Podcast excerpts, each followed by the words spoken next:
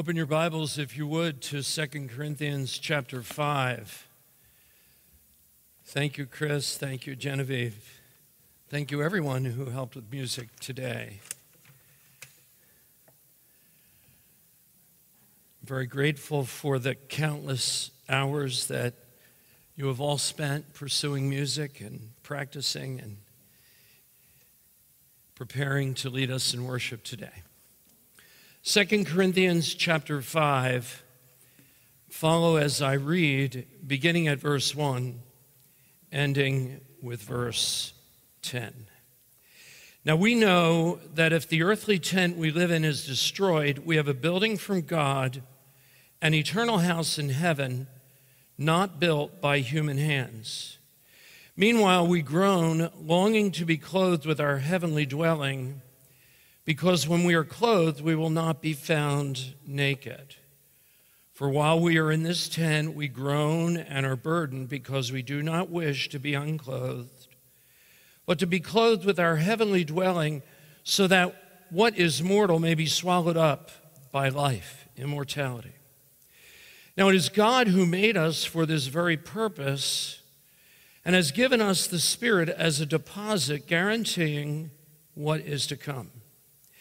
Therefore, we are always confident and know that as long as we are at home in the body, we are away from the Lord. We live by faith, not by sight. We are confident, I say, and would rather to be away from the body and at home with the Lord. So we make it our goal to please Him, whether we are at home in the body or away from it. For we must all appear before the judgment seat of Christ, that each one may receive what is due him for the things done while in the body, whether good or bad, and that's evil kind of bad. Let's pray. Father, I pray that you would illuminate your word, the words you have communicated about life and death and immortality through your apostle. I pray, Father, that you would give us comfort where we need to be comforted. I pray that you would challenge us to repentance where we need to repent. I pray, Father, that you would prepare us with these words for the appointment that we all keep. The scriptures say it's appointed unto men once to die, and after this, the judgment. Father, if there are those present here who have not received Jesus as Savior and Lord, I pray that today would be the day that you would gather them into your eternal kingdom, that we might be together with them for all eternity. For those who are present, who are believers and need to do work with the risen Lord, as His Spirit examines their hearts on this last Sunday of this particular year of worship, we pray, Father, that you would do the work in them that needs to be done, that you would bring them to true repentance, which is not only a change of mind about our sin, but a change of our behavior. We pray these things in Jesus' name, amen. As December draws to a close, it's not uncommon for people to look back over their lives lived in the preceding year, evaluate what they've done, and then vow to make some changes. We probably all have made New Year's resolutions at one time or another. On this last Sunday of 2021, it's fitting for us to consider an appointment we each have to face to evaluate our current level of preparedness for that appointment and to make adjustments to our lives if we need to make adjustments in light of this appointment. And the appointment, as I mentioned in my prayer, is death. Unless Jesus returns during your lifetime, you will die, and the time of your death is generally quite unpredictable. I have performed funerals for babies who never lived outside their mother's womb. I have performed funerals for babies that did. I have buried teenagers and 20-somethings, people in the prime of life. I buried enough people to fill this building here today with people who had lived their allotted 70 years, the norm that God gives us according to the scripture. And I buried people that were over 100 years of age. I buried people who died with no warning. Years ago, we had members of our church whose son was driving on the Western Pennsylvania Turnpike in the snow. A tractor trailer flipped over the divider and killed this 20-something, young 20-something, and his fiancée instantly. I have buried lots of people who went through the valley of the shadow of death over some period of time that gave them opportunity to think about death and to prepare for it. Part of the preparation for death is to know what takes place when we flatline, when there's no brain activity and we die. It's amazing, however, how little people know about death. As you can imagine, I have attended so many funerals in my life that I can't begin to tell you how many. And in those funerals, when people are given opportunity to talk, even some, no doubt, who are Christians, I hear incredible things, things like this. Uncle Joe is enjoying all the food now that he couldn't enjoy at the end of his life as he was getting ready to step out of this life. Mary is once again dancing like no one is watching. Dad is golfing on courses that far exceed the beauty of Pebble Beach and Old St. Andrews. And Mom is here with us. I can feel her presence. Well, what is the current heaven really like? If each of us needs to prepare for what we will experience, Jesus doesn't come, what is it like? Explaining what happens at death, Paul writes in 2 Corinthians 5:6, and I hope you have your text before you were going to take it apart, unpack it. We are always confident and know that as long as we are at home in the body, we are away from the Lord. In 5:8, he says, we are confident, I say, and would prefer to be away from the body and at home with the Lord. Now, you notice Lord in those situations is capital L, small O-R-D. When it's written like that, in a context like this, it means the reference is to Jesus himself. Now, in some of his writings, Paul talks about believers who sleep in Jesus. If you were to read 1 Corinthians 15 today for your homework, which would be a really good thing to do, you will see that Paul refers several times to believers sleeping in Jesus. He does that in 1 Thessalonians chapter 4, verse 13. But that figure of speech refers to the bodies of those who have died. Paul's teaching and the teaching of all of Scripture is that at death, the human soul lives on. It doesn't go to sleep. This is true for believers, but remember, it's also true for unbelievers, and I think I'm going to be able to show you that in a little bit. In our text, Paul says, for those who believe, to be at home in the body is to be away from the Lord, at least as far as physical proximity is concerned. So you could be in close relationship with the Lord spiritually, but physically, at least, when you're in these bodies, you're away from the Lord. But then he says to be away from the body at death is to be immediately present with Jesus in the place where Jesus dwells. Now, I'd like you to think back to the believing Jewish thief who hung next to Jesus on his cross, Luke 23, 38 through 43. It is likely that as a child, that Jewish little boy was taught about the Messiah who would come. As he hung on his cross, listening to the crowd and listening to Jesus' response to the crowd, as he studied the inscription over Jesus' head, "This is the King of the Jews," what did he do? He acknowledged his sin. He believed that Jesus was the sinless one. And in faith, he cried out to Jesus, "Jesus," which means Savior, of course, "remember me when you come in your kingdom." Remember me when you come in your kingdom. Now, only with the eye of faith could that thief, looking at Jesus hanging helpless and bloodied on a cross between earth and sky, perceive him to be the Old Testament promised Messiah who will usher in a kingdom, the Messiah of the Old Testament prophets. But based on his faith, Jesus answers the dying thief, and he says, I tell you the truth, today you will be with me in paradise. Now, we know where Jesus' soul, his spirit, went between death and resurrection, don't we?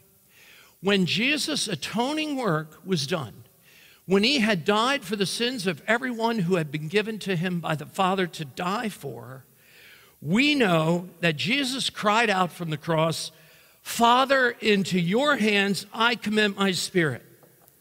What happened to Jesus' body? It was taken down from the cross, was put in a tomb of a rich man where no one had ever been placed. The bodies of the two thieves crucified with Jesus were no doubt taken and burned on the garbage dump of Jerusalem. But listen to this, it's beautiful. The souls of Savior and saved criminal were together with the Father in heaven awaiting the resurrection of their bodies. Now, Jesus got his quickly, didn't he, in 3 days? The believing thief is still waiting for his, but Jesus and the repentant thief are together in heaven today. Our deceased loved ones aren't eating, dancing, golfing, and doing things that require bodies in order to do. They aren't hanging out here with us. The believing dead are consciously present in their spirits with God the Father, God the Son, God the blessed Holy Spirit. The believing thief, hearing Jesus' promise, would have understood the promise in that way.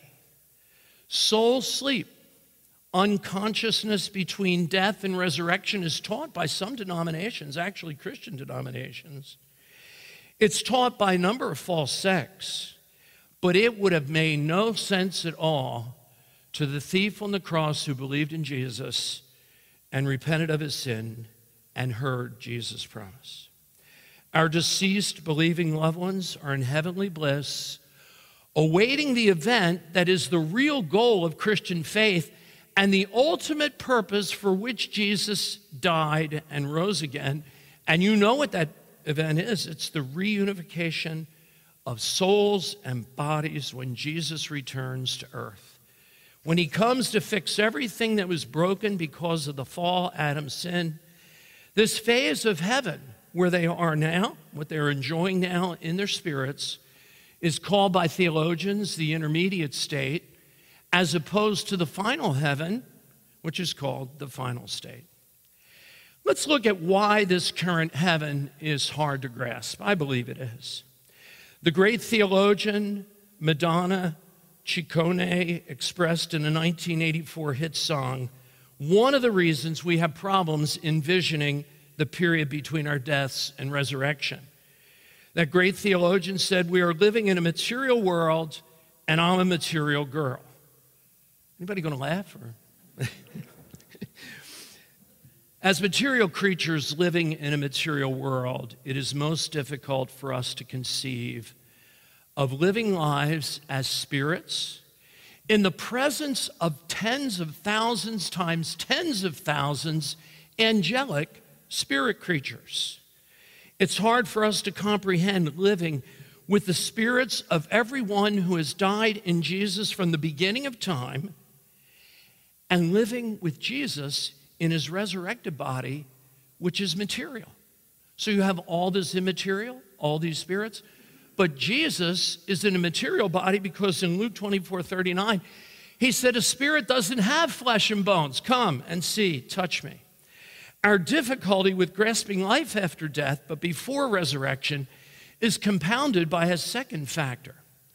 Without bodies, we cease to be what God created us to be, that is, complete persons consisting of a material body and an eternal soul.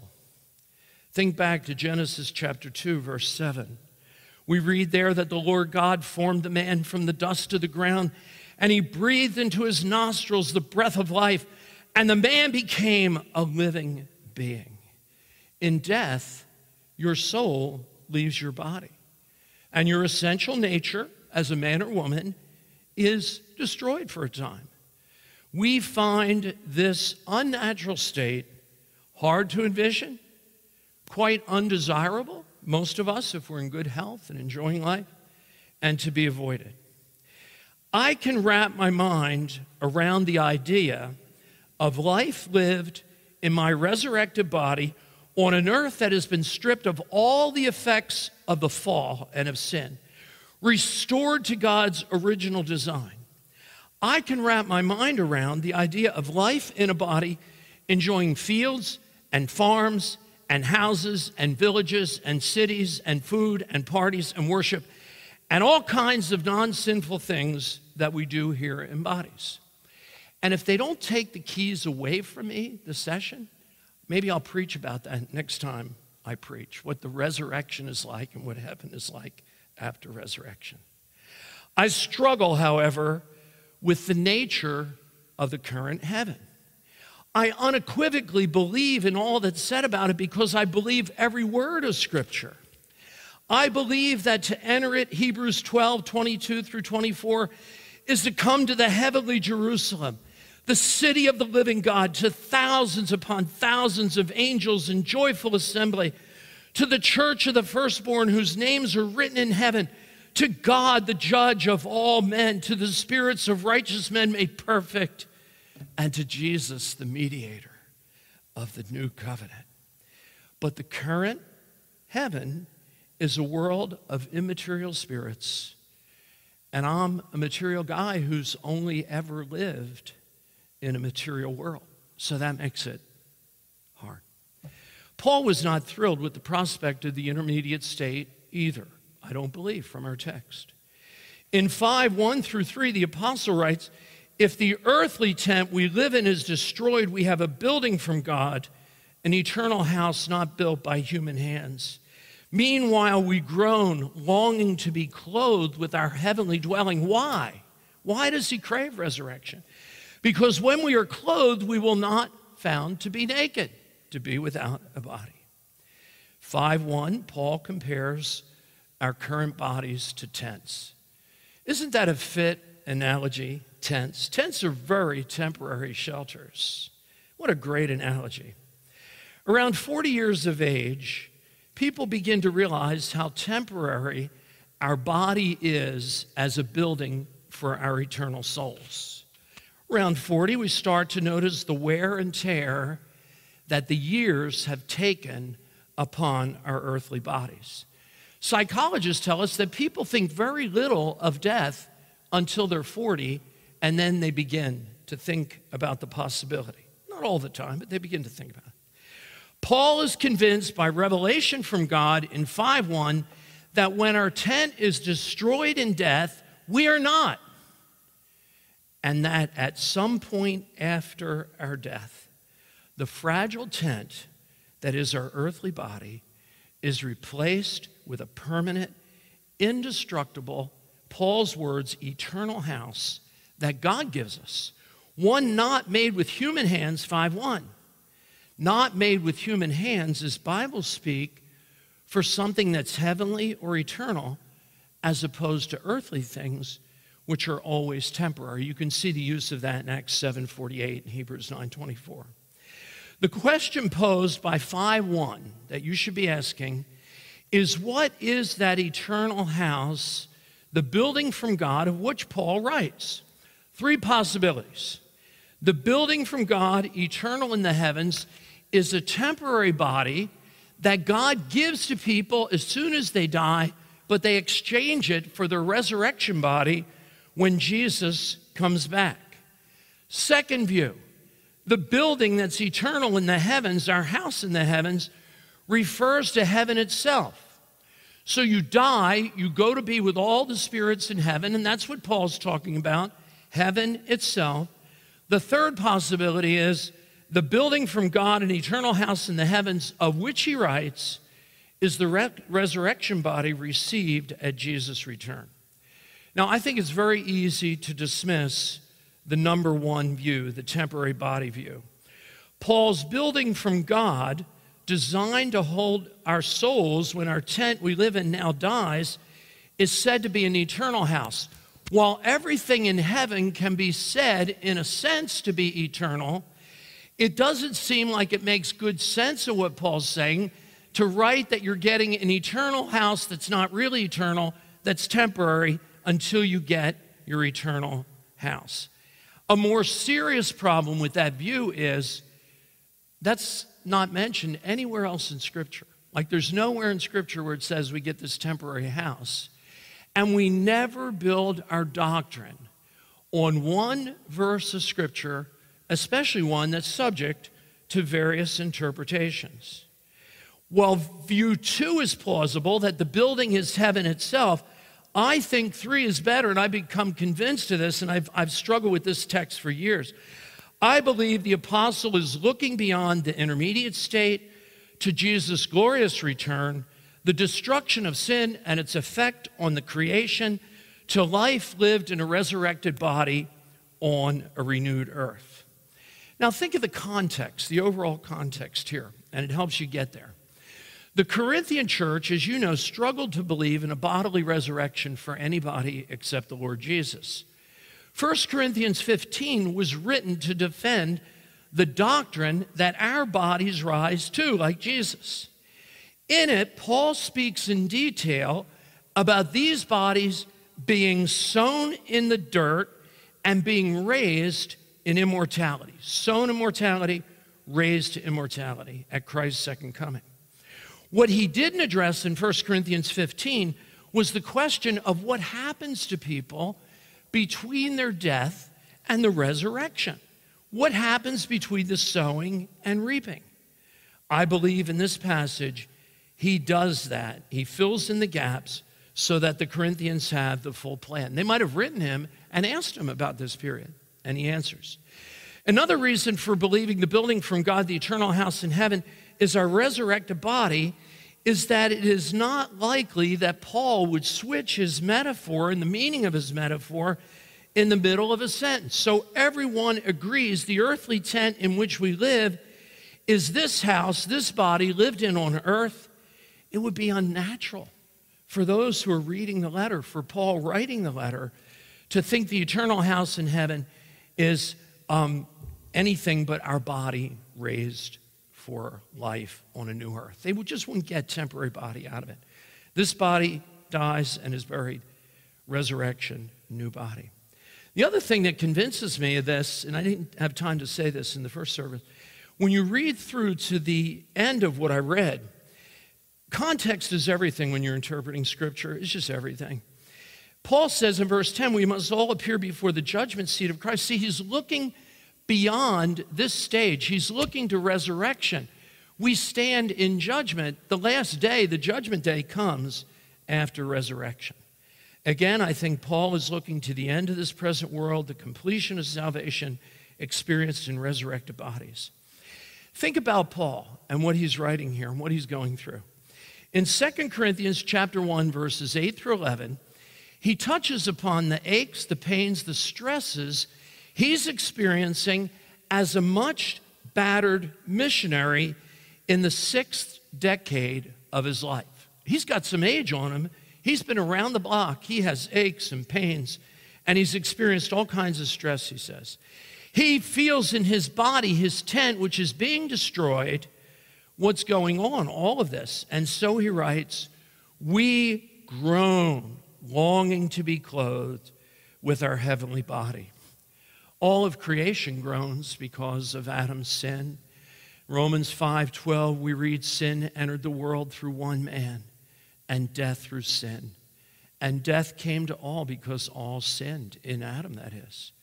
In Romans 8:22 and 23, we read, the whole creation has been groaning as in the pains of childbirth right up to the present time. Not only so, but we also groan inwardly, as we eagerly wait for the adoption as sons and daughters. What is that? The redemption of our bodies.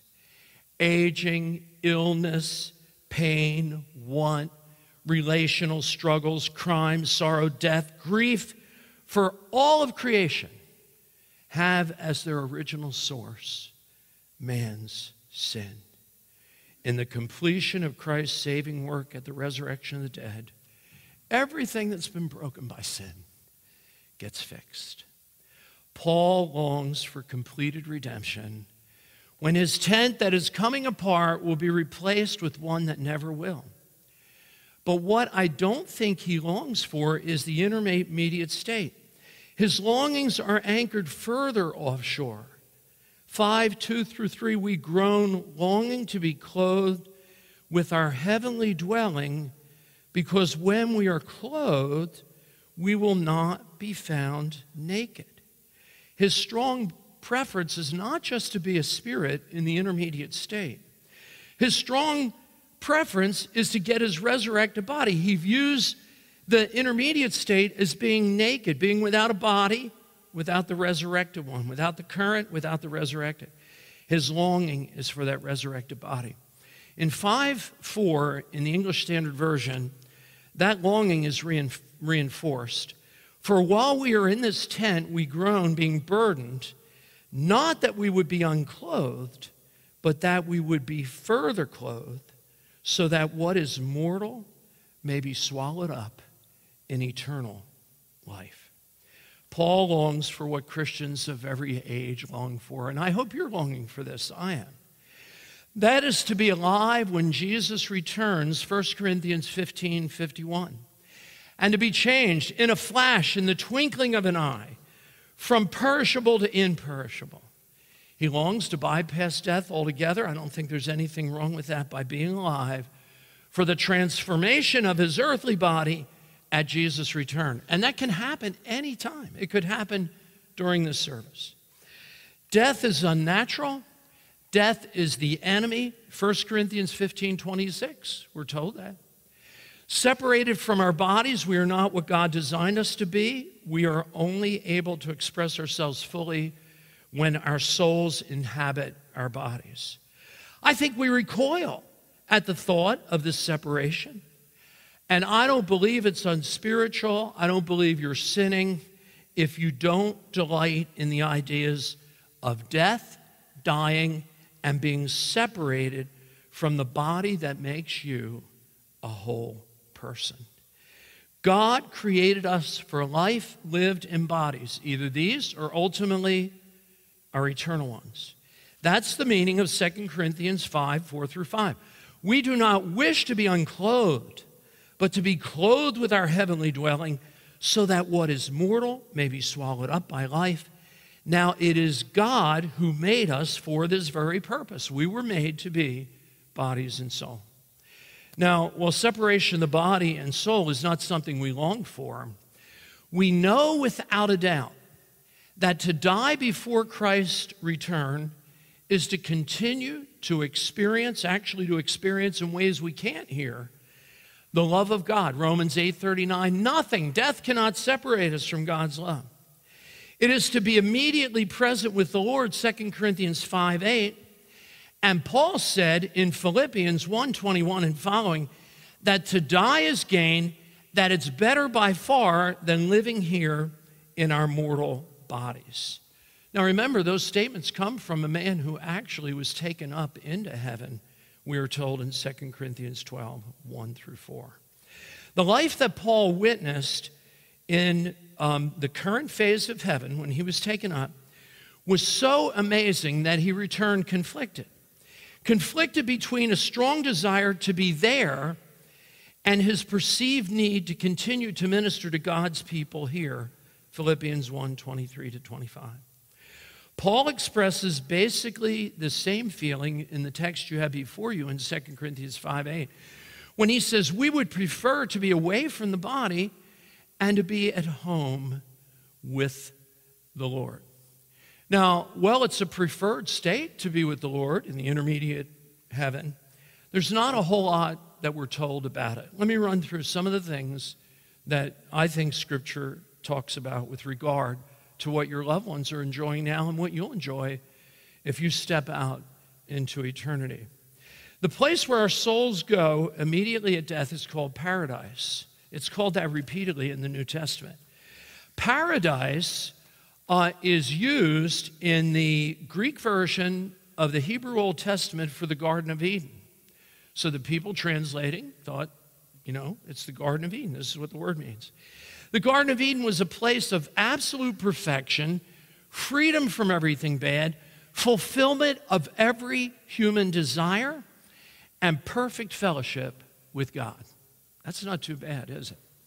Our fellowship with Jesus in the intermediate state will be far closer and richer than anything possible here. The higher level of intimacy is communicated by contrasting the phrases in your text, at home with the Lord. That's talking about intimacy. Contrasting that with away from the Lord, which is where we are now. We will know others, I believe, in Luke 16:9. If you invest here in the kingdom of God, Luke 16:9 says that when you get to heaven, there are going to be people who thank you for the investment you made here that got them there. I think we will remember the experiences that we have here on earth, Matthew 7:22, 25, 37, 40, Luke 16:9 and following. But since grief, regrets, and tears have no place in heaven, Revelation 21:4, somehow our sins, our missed opportunities here are eclipsed by the glory of heaven. So we're not there grieving over things that are past. We will be able to communicate, I believe, all through the book of the Revelation in the intermediate state. There are angels that are communicating. There are spirits of just people made perfect that are communicating. They're singing. They're praising God. I don't know how that all works.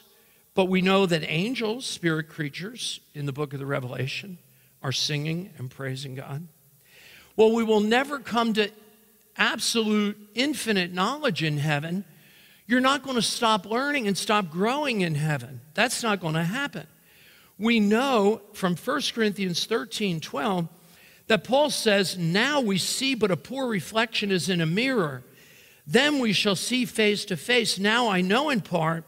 Then I shall know fully, not as God does, but to the full extent that glorified humans can know, even as I am fully known. Revelation 14:13 describes the condition of those who are in heaven now as blessed. The reason they are viewed as blessed is that they rest from their labors. The scripture tells us that. When life is good here, I've been saying this since I was 27 and entered gospel ministry. When it's good here, life can be incredibly hard. It involves all manner of physical and emotional challenges. Living for Christ involves struggling, battling the world, the flesh, your flesh, and the devil. The dead are blessed, not by being freed of all activity. There's going to be activity in the intermediate state and the final state. They are blessed because the drudgery, the weariness, the hardship, the painful challenges that sometimes accompany activity in a cursed world and a decaying body are gone for good. Hebrews 12:23 teaches that our souls are made perfect at death. The word means reaching fulfillment, consummation, the end point.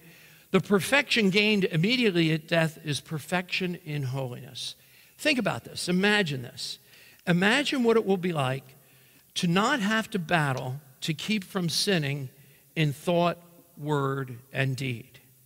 Imagine not having to feel failure, conviction, to have to confess and repent the same sin over and over again. You beat it down like whack-a-mole, keeps coming back. What a relief to have all of that gone. What joy.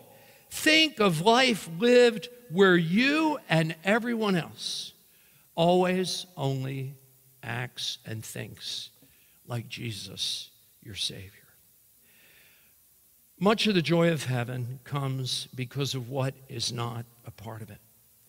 There's no aging, no disease, no physical pain, no death, no dying, no separation, no funerals, no emotional pain, false accusations, lies, thefts, threats, pettiness, anger, Scarcity of time, unlimited time to do what you want.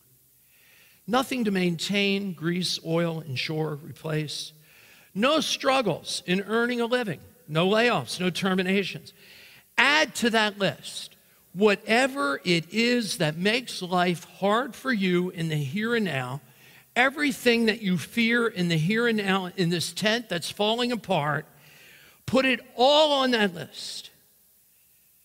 When you get to heaven, all that's gone. Death and life that follows is a totally new experience for us. And I think most people are regularly apprehensive and anxious, even fearful, about the unknowns of totally new experiences. A way to mitigate our apprehension with regard to death is to preach the gospel to ourselves. Preach the gospel to ourselves. To remember that in death, we're in the hands of a sovereign God who loved us so much that he did not spare his own son, but delivered him up for us all when we were viewed as rebels and sinners against him. Will the God who loved us that much, when we were viewed as rebels and wicked sinners, not provide a life for us at death, now that we're his children, that is far better than anything we could ever experience here? I was thinking between services, you know, I could be preaching my own funeral sermon. I mean, you know, I'm of the age.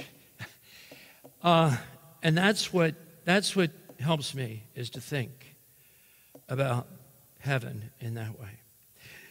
A really great theologian, not Madonna, Princeton professor Charles Hodge, old dead guy, 1797 to 1878, a prince of theologians, wrote, "It is important when we come to die that we have nothing to do but to die." Think about that. It's important when we come to die that we have nothing to do but to die. Is that where you are on the last Sunday of 2021? As you review your life lived for the Lord in 2021, are there changes that you need to make in this service, maybe this afternoon, in the days ahead, as this year winds down? Are there changes you need to make with the strength that God's Spirit gives those who ask?